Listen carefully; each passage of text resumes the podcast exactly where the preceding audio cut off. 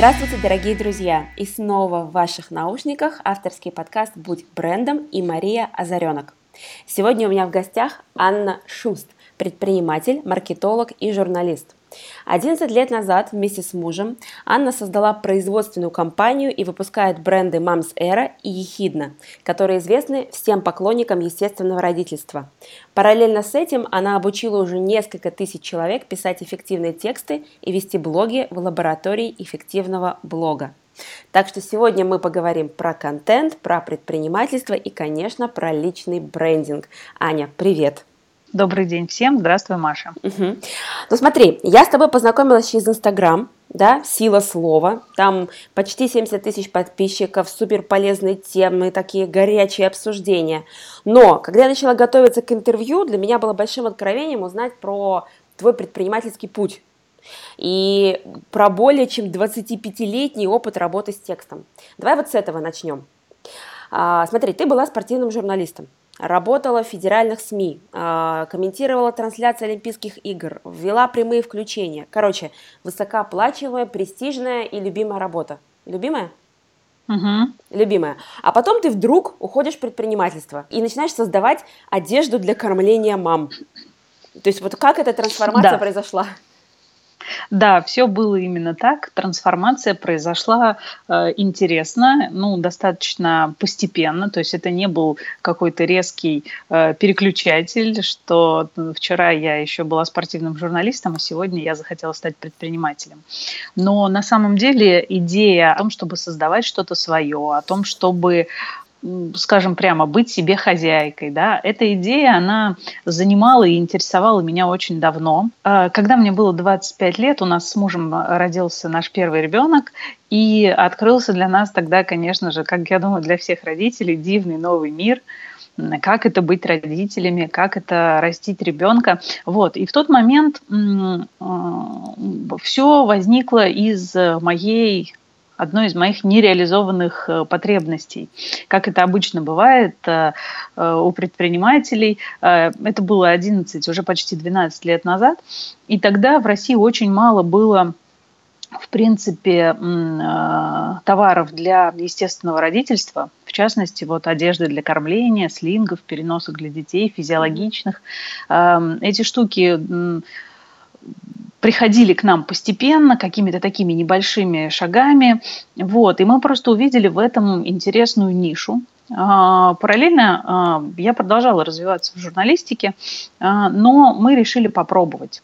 Просто ради эксперимента. А как это? Вот э, классная тема, классная ниша, это, это нам интересно и вроде бы не занято. Это, знаете, вот как говорят, голубой океан, угу. да, когда э, начинаешь делать бизнес в сфере, где нет такой большой конкуренции. Сейчас, спустя вот 10-11 лет, конечно же, конкуренция вообще другого уровня, угу. и начинать то же самое сейчас, ну, мы так э, иногда обсуждаем это и оцениваем, конечно, многократно сложнее.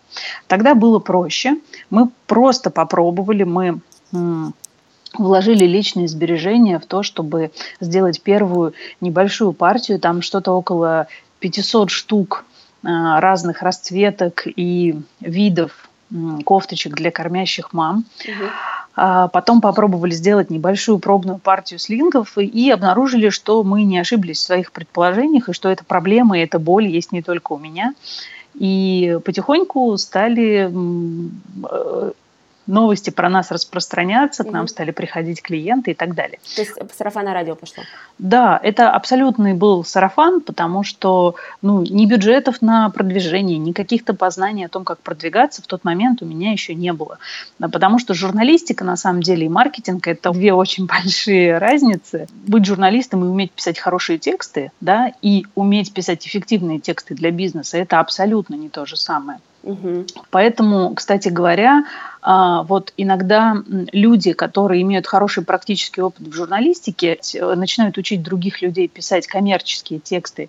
А, не всегда такие эксперименты бывают успешными, как раз вот э, именно поэтому. Потому что, чтобы эм, хорошие писать коммерческие тексты, нужно быть внутри именно этой темы. Не просто классно уметь писать, не просто владеть жанрами, там, репортажи, интервью и так далее, а коммерческие тексты – это абсолютно другой жанр. Угу. Ну вот, и, в общем, не было у меня никакого практического опыта, и это было сначала сарафанное радио, потом потихонечку мы начали пробовать э, развиваться, сделали первый сайт, э, попробовали какие-то методы, чтобы развивать продажи и так далее, и так далее. Это стало занимать достаточно много времени, и стало понятно, что ну, это интересно, и это у нас получается. Э, и в какой-то момент передо мной встал выбор, что я хочу делать дальше. И на тот момент я поняла, что именно в предпринимательстве мне было бы реализовываться интереснее. И поэтому выбрала вот этот путь. Угу. Вопрос такой, э, для, может быть, для тех, кто из слушателей не знает, а что такое естественное родительство? Вот что это за направление такое? Ну, если совсем простыми словами, естественное родительство – это такое э, течение, такое направление, в котором э, родители стараются максимально прислушиваться к природным потребностям ребенка. То есть это кормление грудью, это э, ношение малыша на руках или в специальных физиологичных переносках достаточно продолжительное время, потому что для ребенка это такая базовая потребность быть рядом с родителем. Наше поколение детей, поколение наших родителей родители, они немножко были оторваны от этих тезисов, э, от этих принципов, потому что другие были времена, другой подход, когда детей там с самого младенчества отдавали в ясли, потому mm-hmm. что маме нужно было выходить на работу, когда детей э, никто не кормил долго грудью, в общем, активно пропагандировалась мысль, что это не обязательно. В общем, это про это, да, про то, что грудное вскармливание – это лучшая, наиболее подходящая пища для малыша, и что это полезно, и что кормить грудью нужно там не один два-три месяца, а гораздо дольше. А получается, что вы поняли, что вам эта тема близка, и ты поняла, что у тебя нет подходящих как раз-таки там одежды, там переносок, там этих слингов, да? И то есть, грубо угу. говоря, ты создавала как для себя.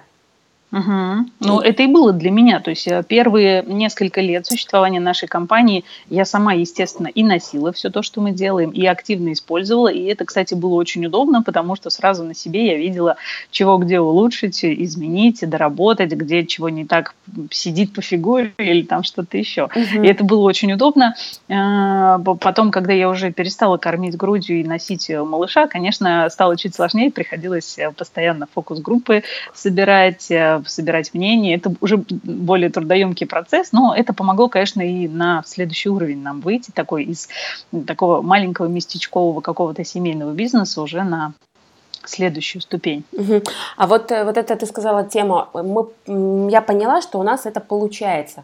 То есть вот как ты почувствовала, угу. что вот ты, ты в этом уверена? То есть, ну, получается, появилась какая-то уверенность в этом деле настолько сильная, что вы были готовы отпустить вот эти ваши, ну, назовем это парашюты, да, в виде хорошего угу. наемного труда. То есть что это были за критерии, что получается? Только деньги или что-то еще? Деньги – это, конечно же, такой наиболее явный критерий, да, то, что мы видели э, интерес э, к нашим продуктам. Этот интерес, в общем-то, можно было посчитать, да, у нас такие-то продажи, они вот так-то растут, да, э, первое. А второе, продажи стали стабильными, и мы увидели и поняли для себя и сформулировали, как мы можем в этом развиваться. То есть, э, чтобы это было не просто каким-то эпизодическим, э, так, вот мы сейчас вот это поделаем, вот это, то есть где-то примерно года два занял процесс такой переходный. Первым ушел со своей работы муж, угу. я еще какое-то время продолжала все это совмещать. Когда мы увидели, что вообще-то это уже у нас полноценный бизнес, это уже не просто эксперимент, а у нас получается. Э, то, что мы делаем, нравится людям, мы получаем огромный фидбэк от них. А, они говорят, как это круто, что в России вот это вот появилось, что вы это делаете, им это нравится. Они выкладывают там в соцсетях отзывы, фотографии и так далее. Угу. Вот это стало маркером. То есть, с одной стороны, это продажи, которые мы видели, что они растут, значит, продукт востребованный, значит, мы делаем что-то нужное людям. А с другой стороны, обратная связь и наше понимание, как мы можем дальше это развивать. А у меня муж по образованию, он экономист, в, этом плане было нам проще, потому что он очень системно все умеет по полочкам разложить. А я э, увидела в э, сфере маркетинга для себя новое интересное направление для развития, и мне тоже, в общем, захотелось дальше туда двигаться. Угу. И ты начала там добирать компетенции, то есть, по, по сути, угу. стала директором по маркетингу. В итоге, угу, да? Угу. Слушай, да. да, есть расхожая такая фраза про то, что те, кого не устраивает работа 5 дней в неделю с 9 до 18, могут уйти работать на себя и работать 24 на 7. Вы реально работали вот в таком режиме? Мы очень много работали и продолжаем работать. Если честно, я не верю в эти истории про то, что можно работать один час в неделю и прекрасно себя чувствовать и иметь огромные доходы. Может быть, я что-то делаю не так. Может быть, где-то есть какие-то секретные секреты, недоступные мне. Но пока вот за эти годы я для себя одну точно работающую формулу вывела, да, времени ты инвестируешь в это, тем лучше получаешь результаты. А, и это, в принципе, коррелирует с, со знаменитым этим правилом 10 тысяч часов. Да? Если хочешь чего-то добиться, посвяти этому 10 тысяч часов и э, станешь, в общем-то, э, специалистом в той сфере, которой ты столько времени посвятил. Угу. Понятно. Хорошо, по поводу названия. У вас первое название было «Мать Ехидна», да? Как, uh и это расхожая такая тег в Инстаграме, котором uh такие мамы пишут «Я мать Ехидна». Все такие «Ха-ха». Что это значит вообще? А, мать ехидна – это такое шутливое, саркастическое самоопределение. Оно широко распространено как раз вот в этой тусовке естественных родителей, особенно 10 лет назад. Сейчас это немножечко пошло как-то на спад, но вот тогда это был пик, и словосочетание означает, что э, меня такой видят окружающие. Да? Когда люди видели маму в слинге, э, это было достаточно непривычное зрелище. Идет какая-то женщина, обмотанная какой-то тряпочкой, там угу. у нее торчит голова младенца, угу.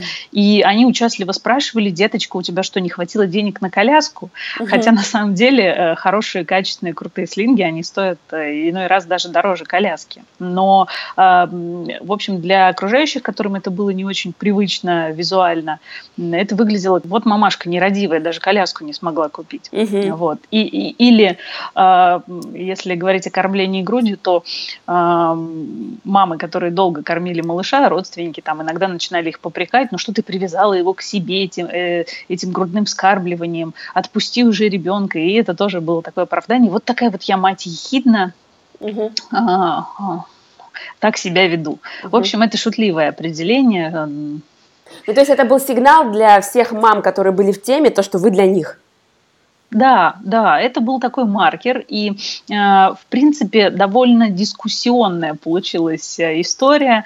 Кто-то говорил, что, ой, молодцы, как классно вы сделали, кто-то говорил, ну, это вообще ужас, я себя не ассоциирую с этим выражением, но так или иначе, на начальном этапе определенную порцию внимания мы получили, э, интереса к себе, вот. Ну, а дальше, прислушавшись к тем, кто не хотел себя ассоциировать с этим брендом, мы добавили еще, вот э, ты вначале озвучила, что у нас два бренда, Ехидна и Мамсера. Мы добавили еще один бренд и линейку наших продуктов разделили вот на э, два этих названия, э, сделав определенную логику там внутри. Угу. Ну, по ощущениям получается, что что-то более острое такое, да, и что-то более такое космополитичное. Да, да, абсолютно ты права. Вот сейчас под брендом Ехидна у нас остались в основном наши веселые, смешные футболки для мам, малышей, для пап, для бабушек и для дедушек э, с разными принтами, иногда провокационными немножко, иногда просто смешными, иногда милыми. Ой, кстати, по, по поводу этих футболок с принтами, это же просто такой был резонанс в Инстаграме, вот это ваша футболка. Я не знала, что это ваша футболка, где там uh-huh. написано на папе, да, вот то, что да, я папа этого ребенка, uh-huh. он не мерзнет, ему не жарко, я uh-huh. плачу все, что он разобьет. Слушай, это так круто, реально. То есть меня очень многие знакомые мамы пересылали друг другу и смеялись, потому что это очень четко отражает момент, э, как это, не вмешивайтесь в наш процесс с ребенком. Угу. Очень крутой креатив. Я не знала, что это ваш, если честно. Спасибо огромное. Вот сейчас ты мне прям бальзам на мою душу. И на самом деле, вот ты спрашивала, как я решилась перейти там от журналистики вот в совершенно другую сферу. А вот это вот, в том числе, вот эта футболка, э, этот слоган придумала я. Я очень долго там над ним сидела, выбирала формулировки. И на самом деле, э, если так посудить, это где-то как раз на стыке, потому что это текст, это слова, это игра слов, которую я использовала, это текст, который оказал влияние да, на людей. Ты говоришь, мамы mm-hmm. там пересылали друг другу, они в этом увидели. В этом я нашла реализацию той своей творческой части, которая ушла из журналистики. А на самом деле это очень сильная во мне часть, и я до конца от нее все равно так и не ушла, и потом в результате вот в прошлом году решила создать и лабораторию эффективного блога, вот место, где я обучаю людей создавать эффективные тексты. Поэтому, mm-hmm. видишь, круг замкнулся. Ага, да. Хорошо. А ну скажи, а вот что по поводу плагиата? Угу. Ну, вот... Э, это ужасная история. Естественно, мгновенно все это разлетелось, и а, стали появляться безумное количество копий наших футболок. А, один достаточно известный дизайнер, не буду называть его фамилию, а, не постеснялся выпустить слово в слово наш принт. Могу рассказать, чем все это закончилось. Долго мы консультировались с юристами. Факт в том, что такие вот принты, достаточно сложно закрепить авторское право на них, просто потому что, изменив там одно-два слова, а когда надпись, она достаточно длинная, там не, проб- не проблема изменить одно-два слова. И, в принципе, это уже не будет нарушением угу. авторского права, потому что это будет считаться другим текстом. И какое-то время мы фиксировали авторские права, э, собирали все документы. Это выглядело примерно так, что когда мы наносили принты первый раз, мы заключали и договор с дизайнером, э, э, прям в нем четко словами и эскизами прописывали, что это наш эскиз. Мы дальше договор с компанией, которая делала нам нанесение, там тоже все прописывали. В общем, собирали по рекомендации юриста полный пакет всех документов, документов, подтверждающих наши авторские права, но весь этот пакет оказывался бессилен перед э, людьми, которые, там, поменяв э, пару слов, просто начинали делать похожие. Угу. Вот, поэтому мы просто в какой-то момент поняли, что бороться с ветряными мельницами отнимает слишком много энергии и сосредоточились на том, чтобы что-то созидать, а не что, чтобы с чем-то бороться. То есть, грубо говоря, придумывать дальше. Да, да, то есть идти дальше, ну, пускай те, кто повторяют, э, в общем, где-то за спиной там остаются. Угу. То есть, а, давай так, а сегодня этот бизнес есть, он работает? Расскажи в двух словах, что он из себя сегодня представляет. Конечно же, он есть, он работает, э, развивается. Сегодня бренд Мамсера, под которым мы производим слинги, это самых известных российских производителей. Я не буду хвастаться и говорить, что самый известный, хотя очень хотела бы, потому что это э, на самом деле так. Ну, э, назовем это так, один из самых известных брендов. У нас э, самая широкая ассортиментная линейка, самое большое количество расцветок, паттернов, вариантов, составов и так далее. Вот, поэтому если говорить о линейке слингов, то, конечно, любая мама, которая так или иначе соприкасалась с этой темой, про нас знает в России, ну и не только в России, в общем-то, и в соседних государствах тоже очень многие мамы угу. наши слинги носят. Вот, э, в основном сосредоточены сейчас на этом направлении, но продолжаем развивать и одежду для кормления, и футболки с надписями. А, и малышовые тоже веселые боди с принтами, многоразовые подгузники. В общем-то, все, что в теме естественного родительства востребовано, все это мы производим. Но как-то так вот вывела нас э, сама жизнь на то, что основным мотивом наших продаж э, стали все-таки слинги. Я подписана на тебя достаточно давно. Как угу. мне казалось, я читаю тебя достаточно внимательно. Но при этом до тех пор, пока я не стала реально готовиться к интервью, я не узнала вот что за, за этими вещами, которые мне были знакомы, там, и ехидна, там, да, и футболки, за ними стоишь ты и твоя семья. То есть почему это никак не звучит у тебя, например, в профиле в твоем сила слова? Потому что... Почему угу. что? Почему что? Ты знаешь, э, ну, это отчасти звучит. Есть и на странице моего сайта, угу. это есть и в нескольких э, постах э, биографических, которые я в Инстаграме размещала.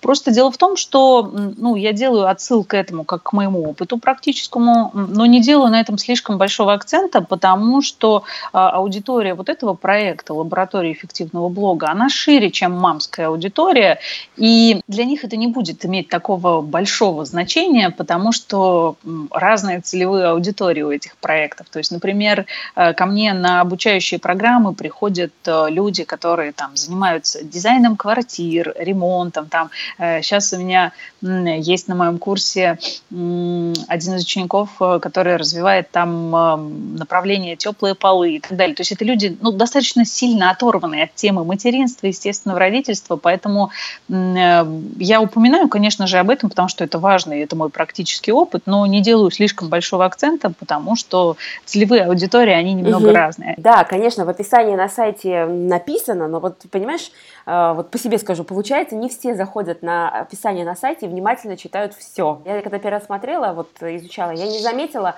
а вот для меня, например, а, сразу становится понятна ценность лаборатории эффективного блога, потому что для меня лично, если человек практик в чем-то достиг результата, создал что-то стабильное, растущее, да, то а, равно он свои методики передает в обучение. И на самом деле uh-huh. я совершенно через другую призму посмотрела на блог. И вот давай как раз к блогу перейдем. Лаборатория эффективного блога. Ты uh-huh. больше года, да, уже преподаешь? Преподаю я полгода. Недавно год э, странички в Инстаграме отмечала. Если это можно назвать отмечанием, просто сделала об этом пост. Угу, так, а вот давай, а зачем и как ты перешла в эту нишу? Это же отдельная, по сути, бизнес-ниша. А, с чего вдруг? Угу. Ты знаешь, ну вот как я и сказала, э, поскольку журналистикой и текстами я занимаюсь, ну, фактически с детства, то есть в 12 лет мою заметку впервые опубликовали в газете, и это было, конечно, грандиозное для меня событие, что меня, 12-летнюю девочку, сочли вообще достойной того, чтобы мой текст опубликовать. Вот, и э, это, конечно, а, одна из э, самых ярких моих сторон, моей личности. И э, как бы я не хотела, на самом деле я не очень-то и хотела, э, уйти от этого сложно. И мне очень давно хотелось эм, куда-то двигаться в этом направлении. Смотри, я работала на телевидении, то есть я работала в газете, работала на радио, училась на журфаке, потом работала на телевидении, и вся моя как бы такая профессиональная жизнь была связана так или иначе с текстами. Угу. Потом большой кусок моей жизни был посвящен собственному проекту, предпринимательству. Но вот это вот э, моя страсть к текстам, к буквам, к тому, чтобы что-то писать, чтобы создавать какие-то тексты, которые влияют на людей, э, это никогда меня не оставляло, конечно же. Почему я в нашем проекте, в нашем бизнесе много занималась маркетингом, потому что это смежная отрасль. А, я активно развивала email-маркетинг, потому что там нужно много писать, угу. потому что там письма нужно писать. Вот. И, в общем-то, тексты и вот это творчество в этом направлении, оно всегда оставалось частью моей жизни. И угу. когда у меня накопился определенный опыт в бизнесе, как через тексты, через контент его можно развивать, его можно продвигать и так далее. Следующей моей мысли было, что я хочу этим делиться. И вначале я попробовала делать это на небольшой группе людей. Это просто были дилеры нашего бренда, оптовые покупатели, для которых я делала разные небольшие мастер-классы, какие-то обучающие маленькие программки и так далее. Вот. И, в принципе, это определенный интерес у них вызывало, но выборка была достаточно маленькая, достаточно весомая группа, но это все-таки ограниченная группа людей. Угу. И в какой-то момент я все это попробовала на них, поэкспериментировала, увидела, что это вызывает у них отклик. И я поняла, что хочу, наверное, что-то сделать на более широкую аудиторию. Поэтому я завела в Инстаграме эту страничку и потихоньку начала делиться на ней тем, что я делаю, тем, что я умею, тем, что дает мне результаты в бизнесе. Да? То есть э, сила слова – это тексты, которые помогают продвигать мой проект. Угу. И когда, в общем, к этому аккаунту я увидела большой интерес, я поняла, что снова какое-то нащупало правильное направление, востребованное у людей. И здорово, что это совпадает с тем, что мне самой интересно делать. Слушай, а, кстати, а, продвижение конкретно в Инстаграме. А, ты же до этого продвигала, получается, свой проект, да, потом у тебя был журнал, и есть интернет-журнал для мам. И ты по, по сути, поняла, как это делать правильно, интуитивно, или ты специально этому обучалась? Нет, я специально не обучалась, э, просто у меня есть глаза, у меня есть э, голова, у меня есть уши. Я очень внимательно наблюдала за тем, как это делают другие люди. Э, у всех свои методы, все это делают по-разному. А, и я все это пробовала на практике. То есть нигде специально этому не училась. Знаешь, я, наверное, даже сознательно к этому пришла, а, потому что я поняла, что я буду создавать какой-то отдельный проект, в котором я буду обучать людей. И мне бы не хотелось, чтобы кто-то другой говорил, что это моя ученица. Mm. Потому что у меня достаточно опыта и достаточно знаний, чтобы быть э, полностью автономной и самостоятельной. Угу. Вот как-то так, наверное. Поэтому я принципиально не ходила никуда учиться. Я просто читала, изучала, смотрела, как это делается, пробовала на практике и для себя выбирала то, что работает у меня, и продолжала э, эти эффективные приемы повторять и делать. Угу. Так, хорошо. Немножко про термины. Скажи, пожалуйста, блог – это прям вот именно блог или профиль в Инстаграме тоже можно считать блогом? Много копий вокруг этого сломано.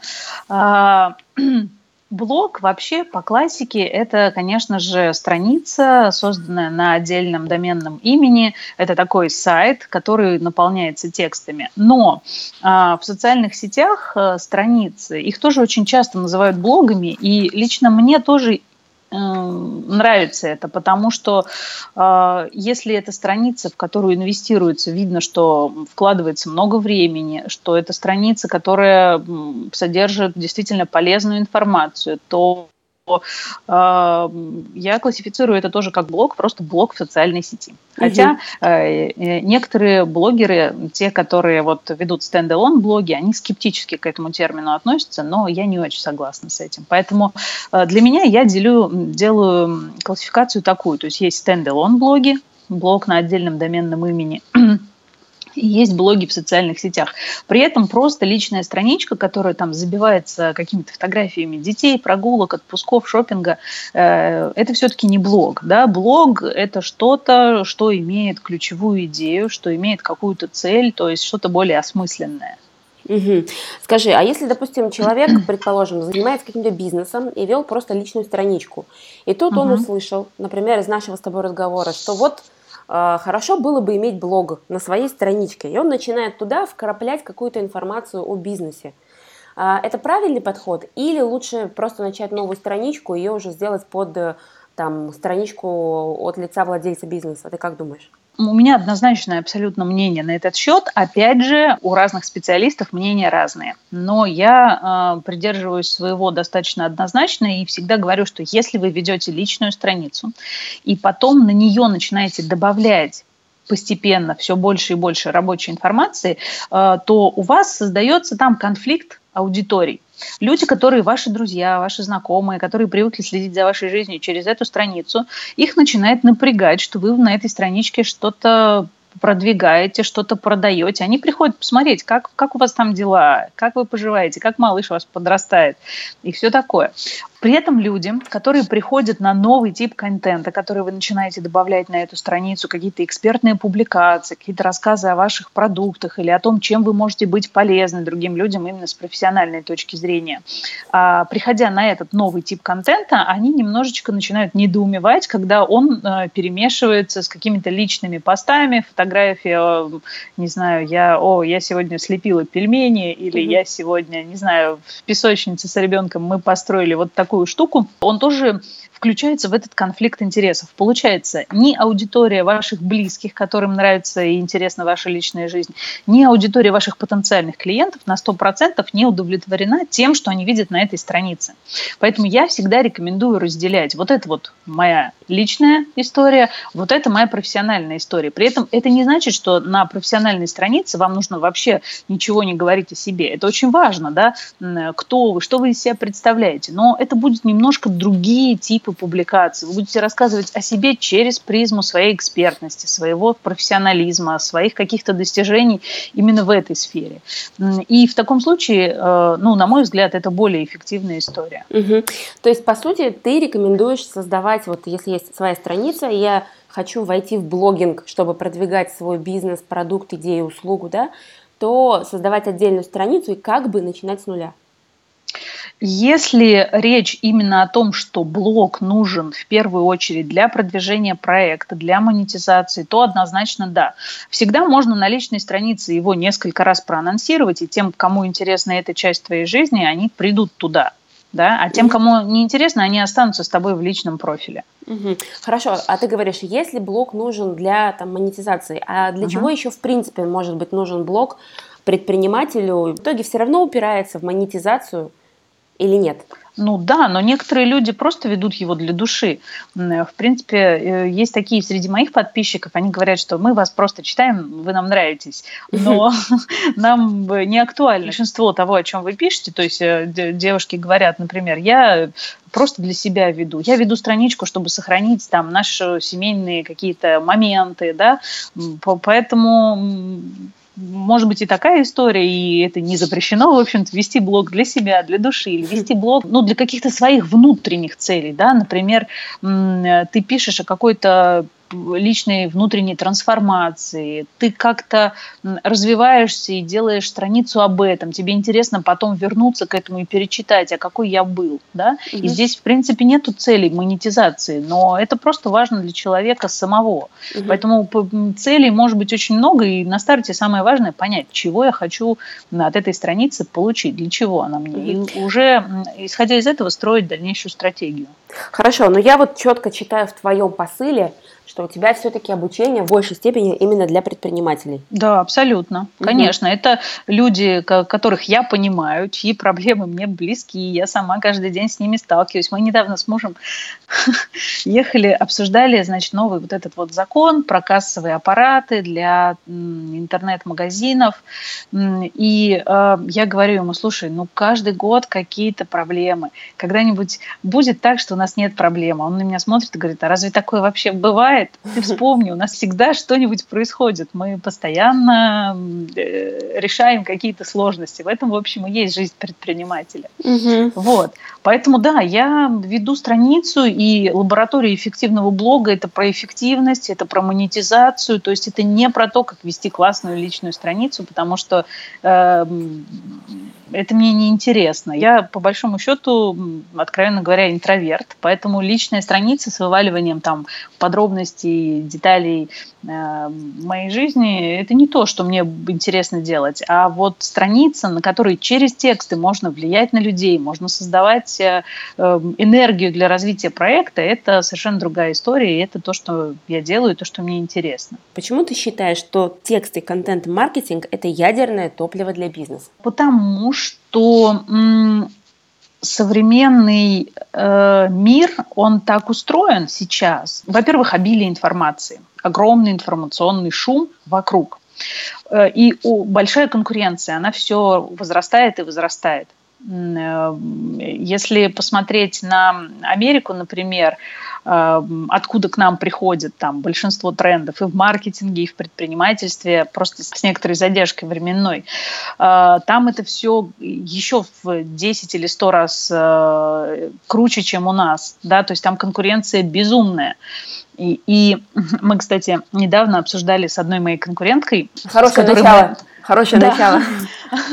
Мы недавно обсуждали с одной моей конкуренткой, она как раз побывала в Америке, и она говорит, Ань, слушай, там, конечно, жесть. Мы бы с тобой там вообще пришлось бы пахать раз в 10 больше, наверное, потому что конкуренция безумная. Вот.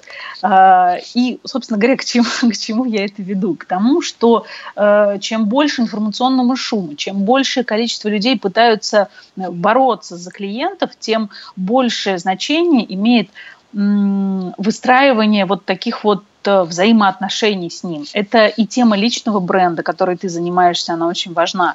И тема создания доверия к себе как к эксперту или как к специалисту через то, что вы транслируете в мир. Поэтому контент-маркетинг – это очень хороший инструмент для этого. Тексты, в которых вы говорите о себе, в которых вы делитесь ценностью с людьми бесплатно, они помогают как раз-таки э, занять вот эту свою нишу и стать э, человеком, который будет отличаться от конкурентов, стать человеком, на которого будут обращать внимание и которому будут доверять, потому что люди, прочитав то, что вы пишете, они смогут лучше вас узнать, они смогут получить от вас пользу, а у них будет эмоциональная уже взаимосвязь с вами, и таким образом вот это строится. Угу.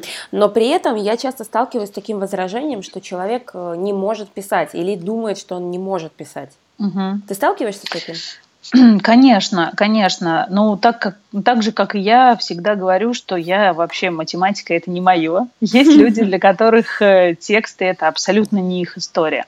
И знаешь, здесь э, у меня такая позиция в этом вопросе, что, с одной стороны, тексты – это не магия, это не что-то, знаешь, нужно сесть, посыпать себя пыльцой единорога, на тебя снизойдет вдохновение, и ты что-то напишешь. Тексты – это, в общем, такая пахота, это определенный набор техник и инструментов, использовать для того, чтобы у тебя начало получаться. А, может быть, это связано с, с какими-то особенностями строения, мышления или психическими процессами, но для разных людей требуется разное количество сил и энергии, чтобы, в принципе, это освоить.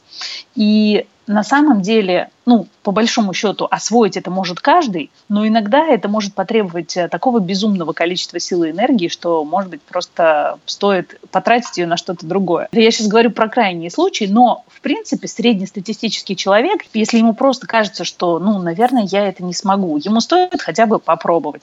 Ему стоит хотя бы начать, э, начать узнавать, вот э, поглубже сюда заходить, и после некоторого количества попыток он тогда уже сможет четко для себя понять, сможет он в этом дальше развиваться или нет. Так, а как понять, получается у меня или нет? Потому что я сталкиваюсь иногда с людьми, которым нравится то, что они пишут, но при этом я со стороны понимаю, что это абсолютно неэффективно. Назовем это так. Угу. Как понять, я вообще угу. адекватен или нет? Ну, для начала надо задаться этим вопросом, адекватен я или нет. Потому что ты говоришь, что есть люди, которые пишут, и им кажется, что это все чудесно, но если им так кажется, то, возможно, для них это так и есть. Мне иногда кажется, что я классно пишу, а мне все говорят, что так долго. Понимаешь? Так что я отчасти про себя сейчас говорю. А, э, ты знаешь, ну, как понять, классно или нет? В принципе, аудитория, она дает э, обратную связь, с одной стороны, достаточно адекватную. То есть, если люди реагируют на тексты, если они э, в них вовлекаются, если они вызывают у них какие-то эмоции, то это уже как минимум в этом пункте можно поставить галочку, что это эффективно. Мысль в том, что некоторые люди думают, что они пишут классно, а на самом деле не классно. Как понять критерии классности? Критерии классности в блоге по развитию проекта – это продажи да, то есть это не э, количество смайликов, которые ты поставил в текст, и это не визуальная его красота, это четкий критерий, э, дает он результат или нет, если мы говорим о коммерческих текстах, потому что писать какие-то художественные тексты, литературные тексты, это вообще другая история, и там критерии классности другие, там угу. они не должны ничего продавать, они должны вызывать эмоции, они должны не оставлять людей равнодушными. Коммерческие тексты, они тоже должны вызывать, конечно же, эмоции, эмоции, но главный критерий это дают они тебе в конечном итоге продажи или нет. Критики, они будут всегда, так или иначе. Критики приходят и ко мне. Кстати, это отдельная тема, как реагировать на критику. Э, не знаю, планировала ли ты сегодня ее обсудить, но э, это такой вопрос меня интересующий давно. Вот, э, поэтому критики, они будут всегда, а, наверное, для коммерческого блога главный критерий, вот, собственно, сколько ты получаешь-то в результате. Ну хорошо, но ведь э, человек же делает продающий контент в определенном процентном соотношении. То есть угу. правильно ведь, что контент должен быть Конечно. разный. Часть да. контента идет продающая. И вот, образно говоря, разными типами контента идет такой прогрев аудитории, вовлечение, угу. там, чувство сопричастности. И тут хоп, идут продажи. Ну, угу. так ведь? Ну, плюс-минус. Концептуально, да. Угу. Хорошо, ладно, ну давай тогда по-другому задам вопрос. Как продавать через блог? Угу. Продавать через блог очень просто и очень сложно одновременно. Чтобы продавать через блог, э, вначале нужно четко определиться с тем, что да, это коммерческий блог, да, выбрать правильно тип ведения блога, я делю их на несколько типов. Личный – это история, которая ничего не будет продавать. Да? Mm-hmm. Личный – это ваши друзья, родственники, знакомые, которым просто нравится вас лайкать и писать, какой, какой ты классный, какой у тебя малыш симпатичный. Значит, следующая история – это лайфстайл-блог. Я сейчас сначала перечислю всю классификацию, а потом по каждому пройдусь, если захочешь. Да, Значит, давай. Лайф, лайфстайл-блог – а, дальше экспертный блог, дальше бизнес-блог. Понимаешь, нету каких-то учебников по классификации блогов. Это то, как я для себя это классифицирую, как я людям, которые приходят на мои обучающие программы, это формулирую. Может быть, кто-то другой в каких-то других школах блогинга, они чуть-чуть по-другому это делают, но плюс-минус это будет в эту же сторону. Угу. Значит, с личным мы разобрались, это история, которая не продает. Дальше лайфстайл-блог. Это тоже сложная тема, потому что лайфстайл, он может продавать, но специфично. Он продает не все, он э, обязательно под собой должен иметь фундамент из на самом деле интересного какого-то стиля жизни. Э, и факт в том, что у 90% людей этого нет. И это не хорошо и не плохо, это нормально. Если бы у нас у всех была жизнь фейерверк, то, наверное, мы бы сошли с ума от такого количества фейерверков вокруг. Вот. Но нужно адекватно оценить да, свой лайфстайл и понять, действительно ли это то, что способно как-то затрагивать людей, вдохновлять их, на что-то мотивировать и так далее. Очень яркий пример лайфстайл-блога в Инстаграме. Это девушка, Лена ее зовут, Пини Вух. У нее ник – Э, это я могу привести пример как яркий э, представитель блогеров в стиле лайфстайл. Это видно и по вовлеченности в ее аккаунте. У нее там безумные цифры. Вот. Но ей действительно есть что рассказать. Она путешествует с одним рюкзаком по всему миру, живет на 19 долларов в день. И, в общем, она с юмором и очень интересно рассказывает про все страны, где она бывает, про все приключения, которые с ней там происходят. И у нее индекс вовлеченности там, по-моему, к 10 приближается. Для аккаунта там в 50 тысяч подписчиков это, ну, огромная цифра. Угу, да. Вот, значит, э, поэтому лайфстайл он может продавать, но опять же, да, у нее блог путешественника, и э, продавать она может либо рекламу в своем блоге, либо что-то связанное с ней тематически. Вот. Тут надо понять, ради чего это все затевается, как это будет монетизироваться. И лучше это понять на старте. Но многие лайфстайл-блогеры монетизируют просто за счет того, что размещают рекламу у себя. Вот. И в таких блогах достаточно высокий обычно ценник можно ставить, и рекламодатели все равно есть. Значит, третий, мой самый любимый тип, это экспертный блог. Это страница, где вы себя презентуете как специалиста, как эксперта и, в общем-то, транслируете все это своими публикациями. Я себя приведу как пример экспертного блога, не скромно, но вот яркий пример э, того, о чем я говорю, можно на моей странице увидеть. А, здесь э, что основное? А, первое, ну, разумеется, сделать контент сбалансированным и вот то, о чем ты говорил, то есть должен быть и вовлекающий, и обучающий, и информационный. То есть посты, которые будут с разных сторон подсвечивать личность эксперта. Да? Здесь он поделится опытом, э, как он какой-то проект сделал. Здесь он поделится отзывами клиентов. Здесь он расскажет просто какой-нибудь, выложит чек-лист или мануал для своих подписчиков, как они могут пошагово сделать какую-то вещь, ну, из его темы, да, какую-то историю, какой-нибудь небольшой чек-лист, э, первые пять шагов, э, чтобы понять, там, нужен ли вам личный бренд, да, mm-hmm. то есть какой-то прогрев аудитории для того, чтобы ее глубже погружать в эту тему. Вот. Ну и, и, разумеется, вот этот интересный контент в разумной пропорции должен перемешиваться с продающим, когда эксперт продвигает свои услуги, свои продукты, обучающие курсы и так далее. Mm-hmm. И четвертый тип блога – это бизнес-блог. Это такая страничка, в которой на первый план выходит сам продукт. То есть человека за этим продуктом или не видно, или почти не видно. В Инстаграме а, у меня есть и опыт и такой страницы, как раз а, страница моего бренда «Ехидна», она а, ведется именно в таком жанре. Но для меня это такой, с одной стороны, эксперимент, потому что в этом жанре мне тоже интересно пробовать разные штуки.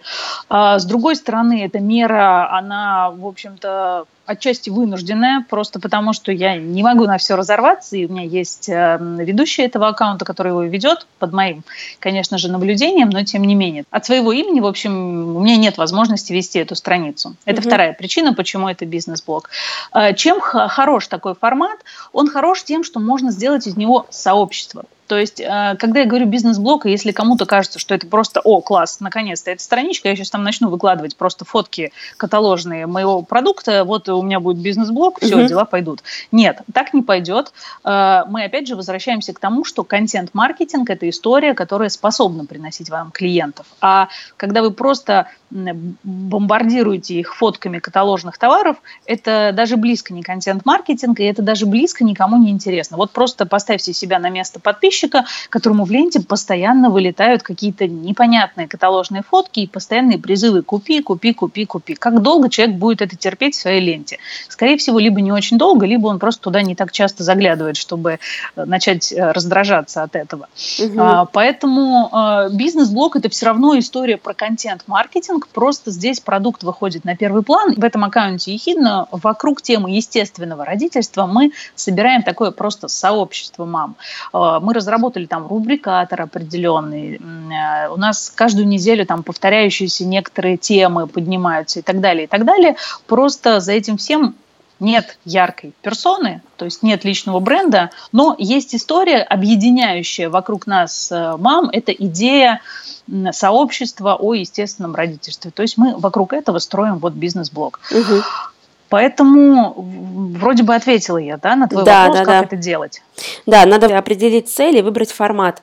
Хорошо, а, Хорошо, но ты же согласишься с тем, что в любом случае, если личность э, за блогом видно, то это повышает и вовлеченность, и продажи, и сопричастность и так далее. Да, абсолютно, абсолютно точно. Поэтому я и говорю, что бизнес-блог, когда продукт в центре внимания, будет развивать сложнее. Просто угу. иногда по каким-то причинам, знаешь, э, э, например, ко мне приходили на консультации люди, которые говорят, ну это не мое, я вообще не готова открываться, я не хочу, мне что, закрыть страницу, мне что, убежать и спрятаться от всего. Для них это может быть решением, то есть создавать такое сообщество, да, не выпячивать на первый план себя, им это некомфортно, они не готовы по каким-то причинам сейчас это делать. Может быть, они придут к этому позже. Может быть, они маленькими шагами начнут. Потому что, как ни крути, современный бизнес – это все-таки уже даже не B2C и не B2B, а P2P, person to person, да, то mm-hmm. есть э, э, человек, даже делая где-то покупки, он все равно хочет знать, а что за человек стоит за этим, а особенно если он это производит, а, а какой он, а насколько близко мне его идеология и так далее. То есть э, в социальных сетях это, конечно, эффективнее всего работает, когда видна личность. Угу. Вот. Но бизнес-блог это вот история, да, когда либо по каким-то причинам, пока человек к этому не готов, либо по каким-то причинам это невозможно. Ну вот есть такой формат, да. Угу, поняла. Хорошо. Блог с человеческим лицом у тебя такую угу. фразу прочитала, да? Угу. А, как органично включить себя, в, например, в экспертный блог, да, рекомендации, что не нужно делать и что ты рекомендуешь, чтобы угу. личность была видна, но при этом, чтобы это не скатывалось в личный блог. Все, о чем вы хотите написать, а, должно а, соответствовать двум критериям. Это должно быть так или иначе связано с главной идеей вашего аккаунта. Допустим, у вас блог э, тренера по продажам, я не знаю, это все должно быть так или иначе связано с продажами. И в этом всем должна проглядывать ваша личность. Значит, я приведу пример. Тренеру по продажам очень хочется поделиться на своей странице какой-нибудь историей про своих детей. Уместно ли это в блоге эксперта? Смотря как подать. Если просто опубликовать пост, детишки, не знаю, купили сегодня старшенькому велосипед, учили его кататься, классно провели время. Как это соотносится с, с тематикой экспертного блога, блога по продажам? Абсолютно никак. никак. Да. да? Если прям вот очень не терпится, вот э, и очень хочется поделиться этой стороной все-таки своей личности, подумать, как это увязать с основной тематикой, да? Ну, Рассказать о том, что, например, со старшим сыном э, мы недавно играли в монополию, и это классный инструмент, чтобы ребенка вот э, таким образом познакомить с некоторыми законами продаж, да? Угу. То есть, в принципе, ты рассказываешь о ребенке, но при этом не забываешь и не уносишь людей далеко от основной твоей темы. Угу. Вот примерно так. Слушай, а я не так давно брала как раз подкаст у Виталия Новикова. Он сейчас специализируется на вопросе построения клиентского сервиса в компаниях. Uh-huh. И он на Фейсбуке как раз ведет э, блог. И он, видимо, это делает нативно или специально, я не знаю. Но вот у него выходят посты, когда он ходит в разные места с детьми, на картинг, в кино и так далее. И он показывает эти места через призму сервиса. То есть Класс. рассказывает о том, какой сервис, хороший, плохой, там, как там дети там плакали или ждали, или как там им помогли. И получается, знаешь, с одной стороны, вовлеченность, потому что про детей, ну, то есть прикольно, угу. дети там классно получили кайф, да, а с другой стороны, он реально а, показывает свои фишки, как он оценивает место по, по уровню сервиса, как к клиентам относится и так далее. Класс, спасибо, что рассказала. Я сразу после нашего разговора пойду почитаю угу. все, что он написал. Это очень интересно. И это как раз, да, ты абсолютно права. Это очень яркий, наглядный пример иллюстрация того тезиса, о котором я и говорю. Угу. Так, хорошо. Ты сказала первый критерий, как это соотносится с темой блога, а во второй критерий какой? А второй критерий, где здесь я, как а, эксперт, я? да? Угу. Угу.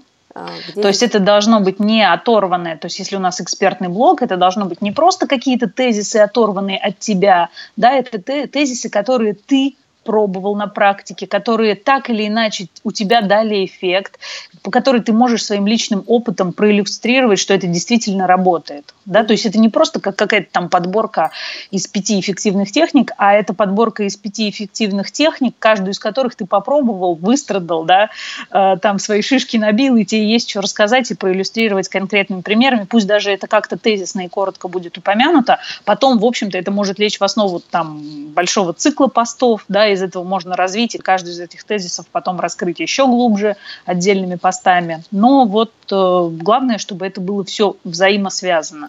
Слушай, очень важный критерий. Действительно, часто замечаю, что многие выкладывают посты, они вроде по теме блога, ну, там, из серии там, про продажи, да, но в, в этом действительно просто как будто бы из учебника переписали или скопировали и поставили еще картинку какую-то такую, знаешь, серии. Пять принципов продаж. Это реально не вовлекает. Никогда не задумывалась просто об этом. Ты сейчас мне классный критерий дала. Благодарю тебя. Спасибо тебе за обратную связь. Знаешь, иногда просто какие-то такие вещи, которые, конечно же, я их уже там про себя 10 раз передумала, перепробовала и так далее. Э, хорошо, что ты задаешь мне вопросы, потому что э, какие-то штуки, э, это профдеформация, для меня кажется, ну, это, наверное, все знают. А вот когда ты спрашиваешь, и я получаю обратную связь, я понимаю, что действительно чего-то я уж совсем закопалась в своей теме, надо попроще быть. Э, так, хорошо. Смотри, про твой бренд хочу спросить. Uh-huh. А, что такое твой вообще личный бренд? Как ты определяешь твой фирменный стиль и почерк? Uh-huh. И определяешь ли ты? Ты знаешь, э, такой интересный ты вопрос задала. Для меня это было очень сложным, этот вообще переход. Я изначально свою страницу завела, если ты отлистаешь к самому началу мой аккаунт, ты увидишь, там нет меня, как личности. И э, я уже говорила, что я глубокий интроверт, и, откровенно говоря, переход э, в это публичное пространство был для меня сложным. Э, он произошел только после того, как в аккаунте стало, ну, по-моему, 1020 подписчиков. Это случилось через 4 месяца после того, как я его завела. Вот. И они постоянно начали спрашивать, а расскажите-то о себе, ну, кто вы? Блин, вы так классно пишете, так все интересно, а вы кто? Я поняла, что, конечно, уже я, в общем, затянула, надо знакомиться. Вот. А, и в бизнесе, в рассылках, в каких-то постах я всегда пряталась. Вот концепция бизнес-аккаунта, это была вот стопроцентная история про меня. Я всегда говорила про продукт, про то, как он будет полезен, как он изменит жизнь человека, и никогда не говорила о себе. И это для меня был, э, с одной стороны, новый и необычный опыт, с другой стороны, он был таким довольно стрессовым, потому что это был первый такой выход на большую аудиторию со словами «вот я есть, и это я». Поэтому, э, конечно, очень беспокойно было первый раз нажимать кнопочку «Опубликовать» со своей фотографией, но все прошло хорошо, встретили меня доброжелательно, и это немного э, градус моего волнения снизило. И как я сформулирую для себя свой личный бренд? Э, я человек, который помогает предпринимателям развивать свои проекты при помощи блогов. То есть я человек, который может э, помочь э, который имеет в этом практический опыт, причем и в текстах, и в бизнесе, и вот э, на стыке этих компетенций то, чем я делюсь с другими людьми. Угу. Хорошо, но ты понимаешь, что сегодня на рынке очень много людей пытаются или обучают контент-маркетингу? Угу. А, угу. Как ты вот ощущаешь себя в этом конкурентном поле? Ощущаешь ли ты это? Не ощущаешь? Как ты отстраиваешься или не отстраиваешься? То есть твоя тактика? По поводу конкурентов, да, действительно много людей этим занимается, но напрямую я не вижу тех, кто делает абсолютно то же, что и я. По большому счету, каждый из нас уникален, просто важно именно эти сильные стороны э, вынести на поверхность. Да? Вот когда я делала свод-анализ себя и аналитику конкурентов, э, главные сильные стороны, которые я выделила. Э, первое – это мой практический опыт в бизнесе. Ну да, он есть и у других людей, но, как правило, контент-маркетингу учат люди, которые изначально вышли там из маркетологов или из журналистов, Эм, это сразу отсекает часть конкурентов, потому что немногие из них реальные практики в бизнесе. А второй момент – это то, что у меня 24-летний опыт в текстах, и это дает мне достаточно большую фору по сравнению с теми, кто говорит, друзья, я уже 5 лет пишу тексты, просто я за 24 года, в общем, перепробовала гораздо больше, ну, это 5 раз по 5 почти угу, что. Да. Вот. Третий момент в том формате, в котором я работаю, у всех же разные подходы к обучению. Кто-то пропагандирует такие достаточно жесткие методы, да, берет на слабо, говорит, да ну вы чего, слабаки, а ну-ка давайте, соберитесь, начните. У меня совершенно другой подход.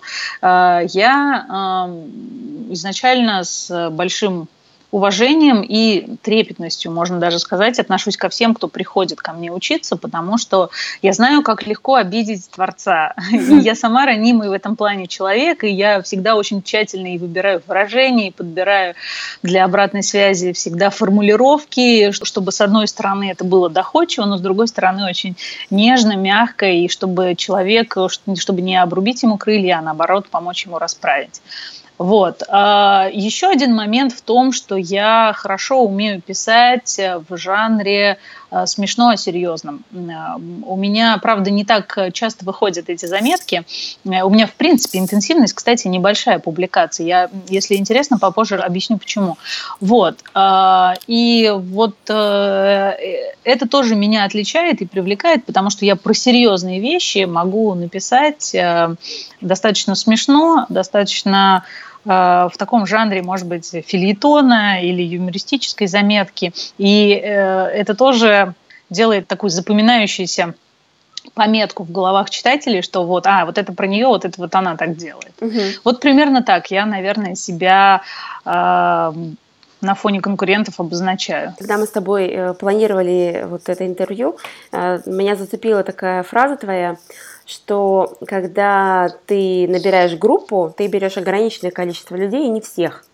Угу, есть такое. На самом деле есть другие тактики, когда берут очень много и всех подряд. То есть, а почему угу. ты выбрала именно такой подход? В некотором смысле вот твое вот это авторское глубокое обучение, оно получается таким эм, штучным.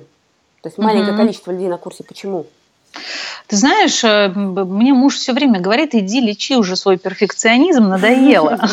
Потому что это, наверное, тоже отчасти его проявление. Если речь не о каком-то большом мастер-классе, например, там вот я буду проводить мастер-класс, на котором, в принципе, ну, я вижу, что любой может человек прийти. Если это какой-то такой обучающий курс, вот у меня есть большой флагманский 10-недельный курс, он называется «Тексты, работающие вместо вас». И на этот курс я действительно э, набираю очень внимательно людей, мне важно, во-первых, чтобы э, ко мне не пришли люди, которые между собой будут конкурировать, которые из одной и той же сферы. Почему? Угу. Я знаю, им будет некомфортно. Им будет некомфортно выкладывать домашние задания, зная, что это, ну, по сути, прямой конкурент прочитает где-то какие-то идеи, может быть, э, даже неосознанно сможет перенять и так далее. Им будет сложно открываться. А мне важно, чтобы они чувствовали себя комфортно, чтобы они абсолютно не стеснялись задавать любые вопросы, выкладывать любые свои черновики текстов, чтобы мы вместе над ними работали и правили. Это с одной mm-hmm. стороны. С другой стороны, я хочу быть честной по, по отношению к ученикам. И у меня, например, на лендинге, на котором я рекламирую этот курс, нет кнопочки «Оплатить». У меня есть только кнопочка «Оставить заявку». Почему? Я получаю эту заявку, я э, знакомлюсь с человеком, я пишу или звоню ему, задаю ему вопросы о его проекте, о том, какие он цели ставит перед собой на курс. И мне очень важно, чтобы был реально действующий проект. То есть ко мне очень много заявок приходило от людей, которые говорят, я собираюсь открыть проект и хочу вот все узнать, как вот сделать сразу правильно.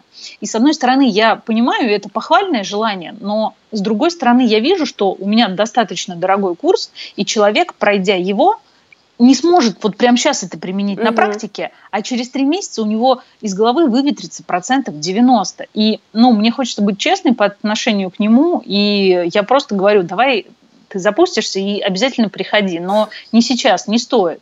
Вот, поэтому угу. вот такой фильтр еще я делаю. Ну, Слушай, э, мне это очень близко. Я буквально вчера проводила вводную лекцию в одном учебном заведении, в которое меня пригласили быть э, экспертом по персональному брендингу. И поработав с группой, которая собралась, я поняла, что я им не нужна, я им на вырост. Потому что там у большинства людей еще нет э, четкой ниши, четкого понимания проекта и так далее. То есть они хотят личный бренд, но при этом они еще даже не совсем понимают в чем. И это получается такая абстракция. Ну, Понимаешь, да? Потому что невозможно строить личный бренд, если ты не создаешь какую-то ценность, если ты не выдаешь в мир какой-то результат. А, иначе это будет личный бренд ни о чем. Ну, такая, ну, нет, такие бренды, безусловно, существуют, но это не те бренды, с которыми я работаю. И мне вот эта позиция, я тебя понимаю очень хорошо, да. Потому mm-hmm. что рассказывать ради того, чтобы рассказать, э, не прикольно. Э, хочется видеть внедрение. А внедрение возможно тогда, когда человек до этого момента дошел вот у него, когда уже эта боль появилась, да, например, тексты, на, вот надо писать или пишу не то, да, я правильно понимаю? Mm. То есть, э, когда вот он понимает, что за счет из-за того, что у него нет контент-маркетинга, он как бы недополучает. Он приходит уже да, с конкретной да. болью и начинает ее воплощать и сразу видеть результаты, если я правильно понимаю.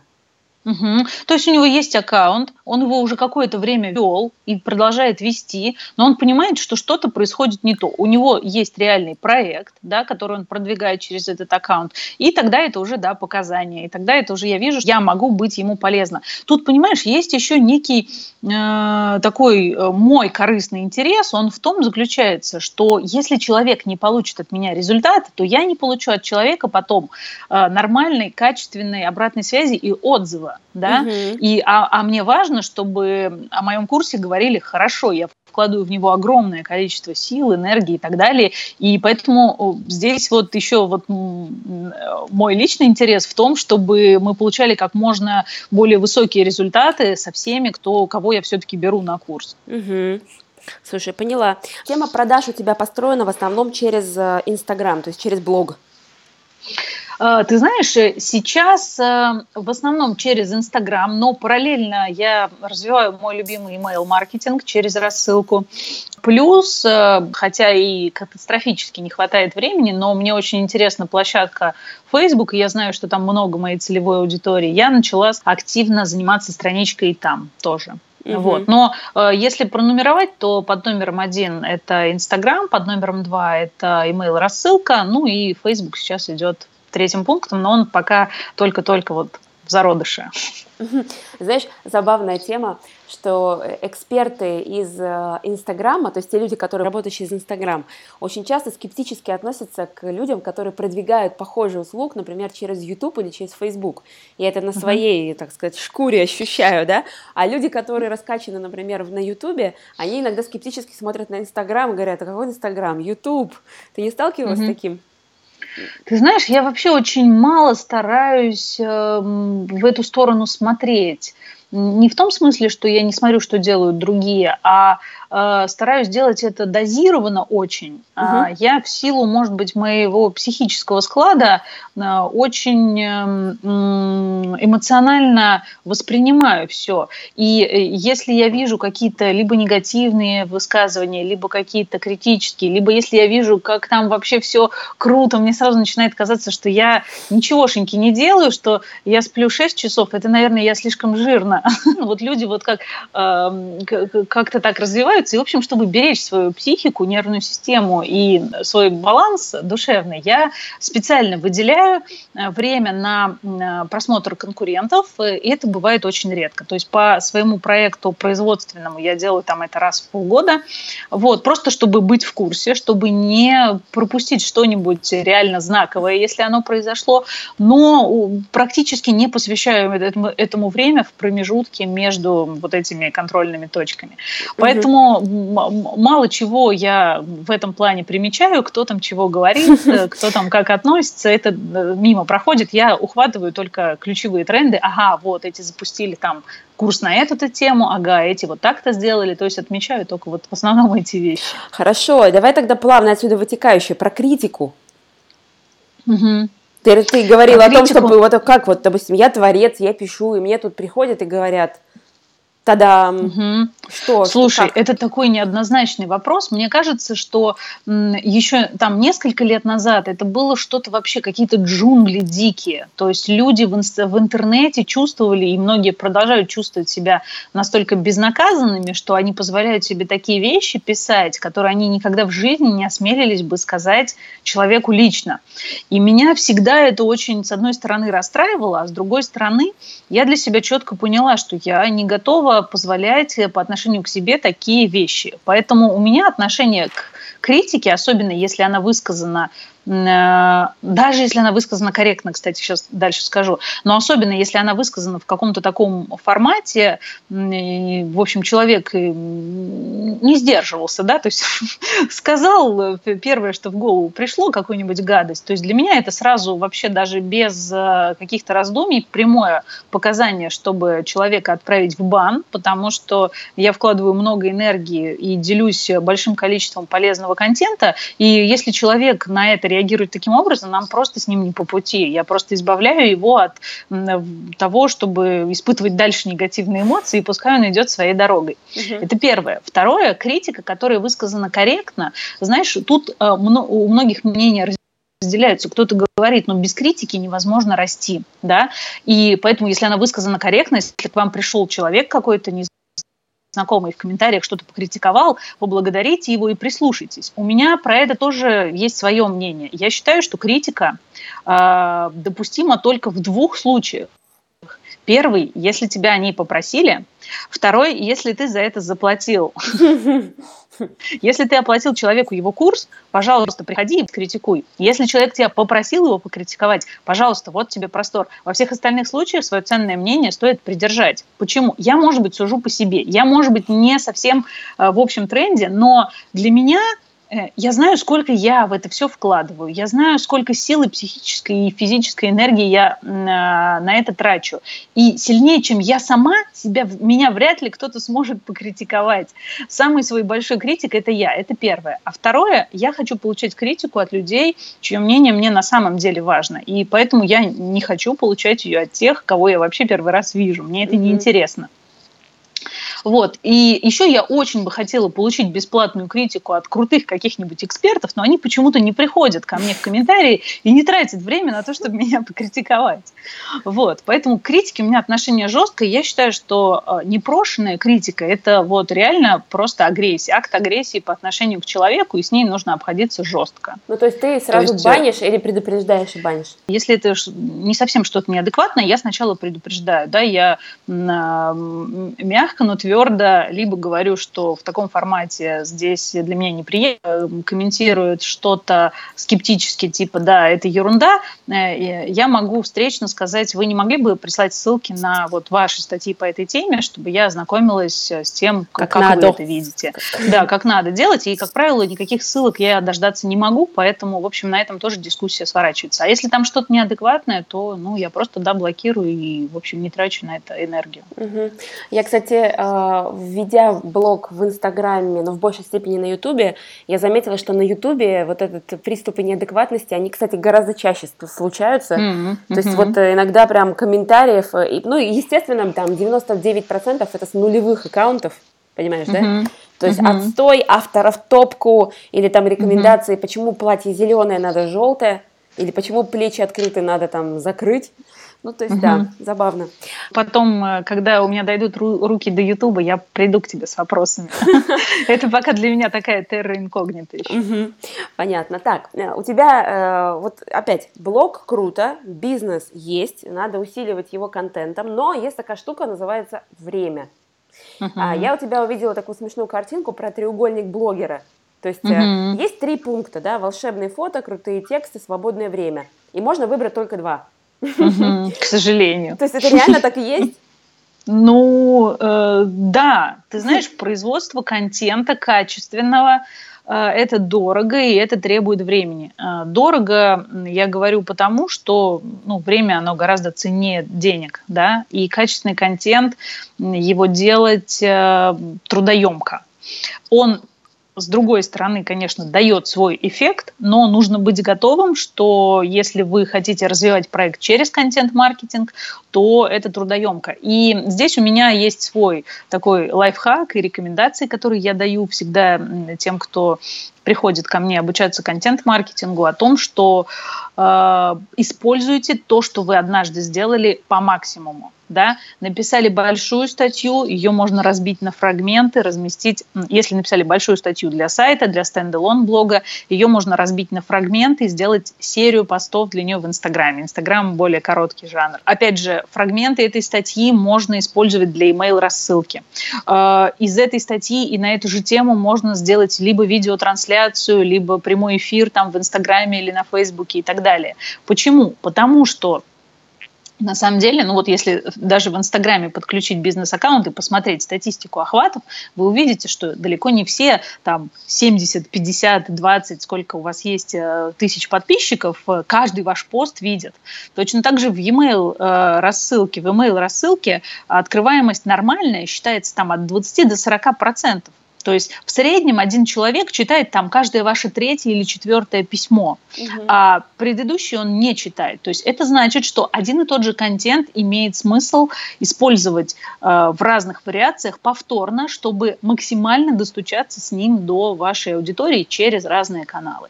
Вот, поэтому это немножко нивелирует э, тот труд и те затраты, которые приходится вкладывать в контент. И вот э, это такая штука, которую тоже нужно внедрять в свой угу. проект. А, хорошо. А можно ли делегировать это? Ну вот я, например, а, изучила, как это работает, поняла основные принципы. Могу ли я делегировать там ассистенту или кому-то? Вот ты как думаешь? Ты знаешь, ну вот э, бизнес-блог ехидно я делегировала. То есть под моим наблюдением э, мы согласовываем с э, девушкой, которая ведет аккаунт, контент-план, потом подборку картинок, потом тексты.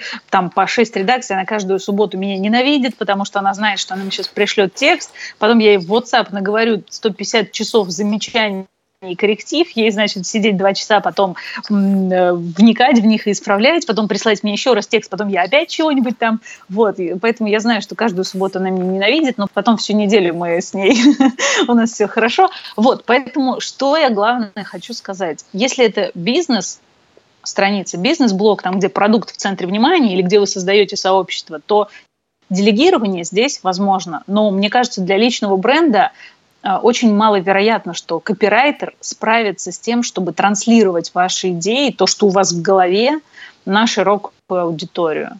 И не знаю, я не видела успешных примеров. Если копирайтер такой крутой, то вообще-то ему надо просто пойти и свой собственный бренд и проект э, развить. А в большинстве случаев никакой копирайтер не сможет э, дать аудитории то же, что можете дать вы. Угу. Я тебя услышала. Аня, Благодарю тебя за такую содержательную беседу, за то, что мы нашли с тобой возможность, время в плотном графике встретиться таки, да. А, мне кажется, очень много практических вещей, и думая, что я понимаю, как устроен контент-маркетинг, я для себя определенные новые вещи сегодня услышала. Да, спасибо, Маш. Во-первых, спасибо тебе огромное за приглашение, очень приятно что ты предоставила мне возможность с твоей аудиторией познакомиться и чем-то с ней поделиться. Вот, и я очень рада, что даже ты смогла в каких-то моих ответах для себя что-то новое увидеть, хотя ты, в общем-то, в этом тоже человек уже достаточно продвинутый. Хм, слушай, ну я теперь с еще большим нетерпением жду твоего вебинара в рамках мастер-группы потому что понимаю, что очень много тем, я даже не представляю, какую выбрать тему, потому что столько тем интересных, о которых можно с тобой в этой плоскости поговорить, это круто. Друзья, а, у нас в описании к подкасту есть ссылка на Анну, вы можете подписаться на ее блог э, «Сила слова», кстати, я видела, что другие гости твоего подкаста дарят твоим слушателям разные полезные штуки. Я не смогла пройти мимо. Это же контент-маркетинг в чистом виде.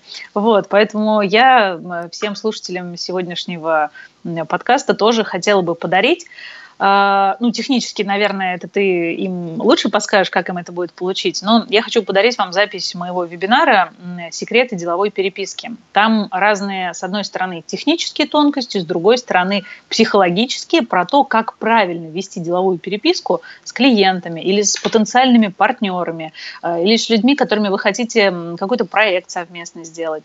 А, как правильно это все оформлять и делать, да, чтобы получать э, максимально возможный эффект. То есть понятно, что любые правила и законы деловой переписки, они в любом случае никак не смогут повлиять на желание человека или нежелание с вами сотрудничать. Но шансы на то, что он ответит вам положительно, возрастают, если вы пользуетесь э, определенными правилами и э, подходом в вашей деловой переписке. Поэтому запись этого вебинара я с радостью хочу вам вручить, а Маша расскажет, как как вам ее получить? Для того, чтобы получить этот подарок, оставьте данные в окошке справа на странице подкаста podcast.озаренокпро.com и в ответном письме вам прилетит ссылка на этот вебинар. Я более чем уверена, что так как э, у меня много предпринимателей среди слушателей, это будет очень полезная штука, потому что деловая переписка, она везде и всегда. И, знаешь, если честно, я не сталкивалась с тем, чтобы кто-то прям вот давал тезисы, как это делать правильно. Может быть, конечно, я этого не видела, но я не сталкивалась. Ты знаешь, на самом деле это вопрос, он вроде бы кажется простым, ну чего тут такого, сел да написал, но э, нас не учат правильно это делать в школе, нас не учат этому в университетах, и многие делают это просто как-то по наитию, вроде бы так, а вроде бы я вот как привык или где-то видел, вот, и не всегда это получается максимально эффективно. А так как у меня лаборатория эффективного блога, в общем, эту тему, поэтому я тоже решила э, таким образом вот э, закрыть. Поэтому появился этот вебинар и его запись. Отлично. Друзья, ну теперь у нас с вами скилл деловой переписки вырастет в разы. Круто. Аня, еще раз огромная благодарность. Э, друзья, вам благодарность за то, что вы провели это время с нами. И я надеюсь и более чем уверена, что для вас это было полезно. Услышимся в ваших наушниках ровно через неделю. Счастливо, хорошего дня. Всего доброго, пока. Пока.